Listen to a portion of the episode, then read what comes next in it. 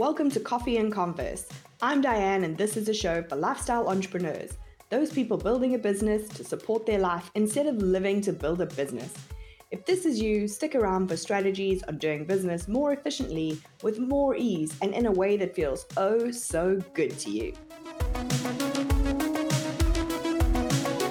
Hey, hey, so we're coming to the end of our planning series, and today I wanted to talk about something that I see people get really stuck on when it comes to planning. Plans are never going to be 100% correct. As I've mentioned before, I did planning for years in banking, and it's never 100% perfect. But the point of planning is not perfection. It's about the preparation for next year and the strategy for next year. So we've talked about the value of planning as we've gone through the series. It gives your team direction and motivation. We make sure we're all pulling in the direction of the same goals. It helps to set priorities, to know where you're going to focus your resources, like your time and your energy. It helps you to identify opportunities you might not have thought about. It helps you to think about how you're going to mitigate your challenges. It helps you create a risk management strategy. I could go on and on and on about this topic, as you know. However, the real secret sauce in planning comes when you take that plan and you work that plan. And two things happen. So the first one, I want you to imagine that in 2024, you decide you're going to make a million dollars. Have a moment, let that sink in. Now imagine it's the 31st of December next year and you've made 500 grand. You could fall into one of two camps. You could be like, oh my God, I'm so excited I made 500 grand. Or you could be like, oh my God, I missed the target by 500 grand. However, if you don't have a plan, either way, you've missed the mark because you don't know why you didn't make a million dollars. You don't know where you went wrong in your plan, where you went wrong in your strategy, where you went wrong in your implementation. You don't have any real data. So all you're going on is, are you excited that you made 500 grand or are you sad that you didn't make a million? It's all about your feelings and not so much about what you could have learned. If you had done the planning process properly to make a million, you would know exactly what worked and what didn't work. You would know what to prepare for next time that you hadn't thought of this time. You would know where you could be faster to pivot on something. You would know which strategies are working for you. You would know where to invest time and money next time. Even if you missed the mark by 500 grand, the learning that you would take from that experience is so valuable. Now your next plan becomes that much more accurate.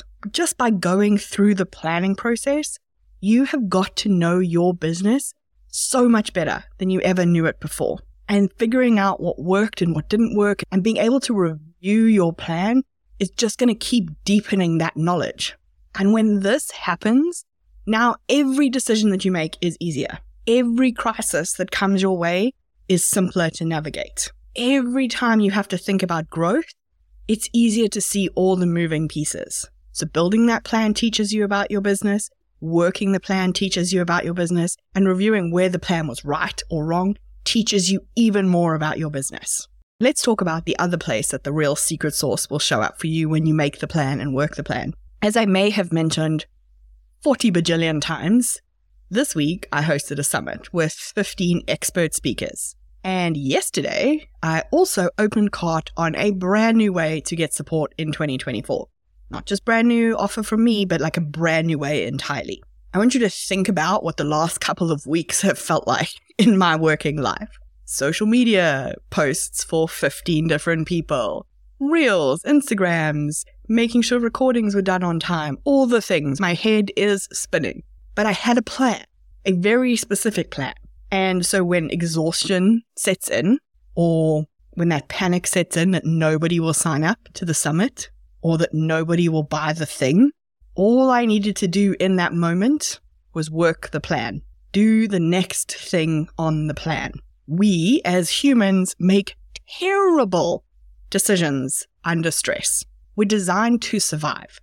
And that's really good because what you want to have happen is if a lion's chasing you, you don't want to sit there and go, well, can that lion really run that fast? Could I outrun it really? You just want to bolt to try and get away from the lion, right? So when you're in those moments of exhaustion or you're emotional and you're nervous and fear sets in, you're going to do whatever gets you away from that feeling. You're going to choose to not launch the second piece of it. You're going to choose to pull the plug on the summit. You're going to choose to not host the webinar. You're going to choose to walk away on day one of the launch. And if you have that plan, you know that the next thing that needs to happen is an email or a social media post or a call with somebody who wants to join your program. Whatever that next thing is, is laid out in front of you and you can take action. And when you take action, that's how that fear, how that panic, how that exhaustion kind of gets put to one side. And you just use the decisions that you made when you are in a calm, thoughtful, strategic state of mind. So as you go into your planning process for 2024, the goal is to focus on the process, not fixate on the accuracy. The goal is to focus on the process and then review, learn, adjust, and then work the next plan. When you focus on the process, that's when you hit your goals. When you fixate on accuracy of the individual numbers, that's when you enter analysis paralysis. And that's when you pluck a number out of thin air. And that's when you land up at the end of the year not knowing why you were on or off plan. Was your performance really that good? Or was it really that your plan was never good enough to start with? You don't know. And that is a really dangerous place to live in.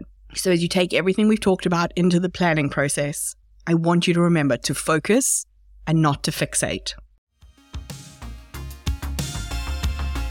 Enjoyed this episode, don't forget to follow the podcast and leave us a review.